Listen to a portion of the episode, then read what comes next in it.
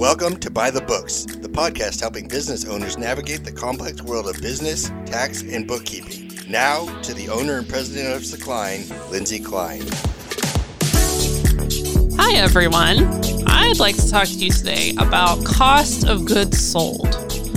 What is it? You may have seen this on your income statement, and you may or may not be familiar with what it is. Essentially, cost of goods sold is a, a specific type of expense. It's costs that are directly associated with goods or services sold by a company to its customers. Now, the key word there is direct expenses. For example, if you're a bookstore, the cost of your books that you're buying from your suppliers, that is a direct cost of something you're selling and therefore would be considered a cost of goods sold. But it is a little bit more broad than that. You actually can include any direct costs, but also any necessary costs to get your merchandise or service into inventory and ready for sale. So, in the case of a book that you're selling, you actually could include any freight that had to be paid to get that book to the shelf. Manufacturers can include even more costs in their cost of goods sold. Those are a little bit more complicated because not only do you have the raw material and the freight to get the raw material, but you also could include storage fees, any direct labor cost to make the product, and even factory overhead for the area of the factory where those products are being manufactured.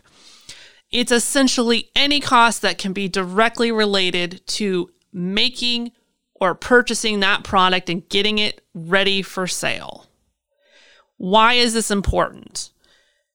Numerous reasons. Um, if you look at an income statement, you're going to see something that either says gross profit, maybe gross margin, um, something with the word gross in it. And what that is, the formula for calculating that is your revenue minus your cost of goods sold. That gross profit, essentially, that number is telling you what you have left over after your direct costs to cover your operating expenses. Operating expenses being your advertising, your utilities, your um, your accounting people, your admin people, um, anything that is required to run your business. Gross profit tells you the number that you have left over for that. And there's usually industry standards for what that gross profit percentage should be. You should have a target. You should know what your target is and try to keep your cost of goods sold to that level so that you do not, so that you have enough to cover your operating expenses. And if that number becomes out of whack, maybe it's time to change pricing because that's the other control that you have is over your revenue. And if your cost of goods sold is becoming too high of a percentage and you're struggling to cover your operating expenses, perhaps it's time to raise those prices. So that's a, a good percentage to look at to determine okay, am I where I need to be in order to cover my costs? You might have heard the expression below the line and above the line.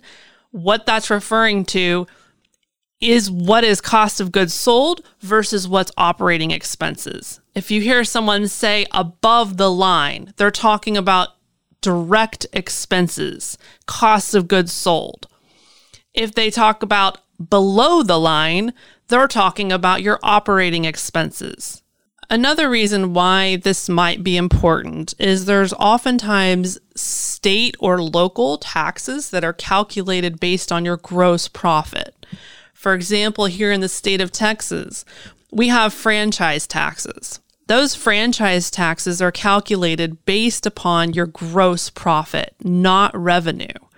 So, for that reason, it is really important to capture everything that you legally can in your cost of goods sold because that will lower your franchise tax liability. in addition to giving you good, solid numbers for reporting and understanding where you're at in your business, where your costing needs to be, where your pricing needs to be. These are all important things that you need to be looking at in order to know that you have things priced correctly. Thank you guys for tuning in. Next time, I'm going to talk about keeping your business and personal transactions segregated. Very important. Thank you so much for joining in. See you next time. By the Books is presented by Secline.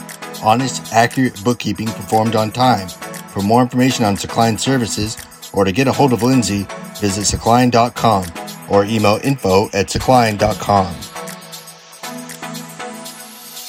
The information provided on this website and podcast does not and is not intended to constitute legal advice. Instead, all information, content, and materials available are for general information purposes only. Information provided by Secline may not constitute the most up to date legal or other information. Listeners should contact their attorney to obtain advice with respect to any particular legal matter and should refrain from acting on the basis of this information without first seeking legal advice from counsel in the relevant jurisdiction. Only your individual attorney can provide assurances that the information contained herein and your interpretation of it is applicable or appropriate to your particular situation.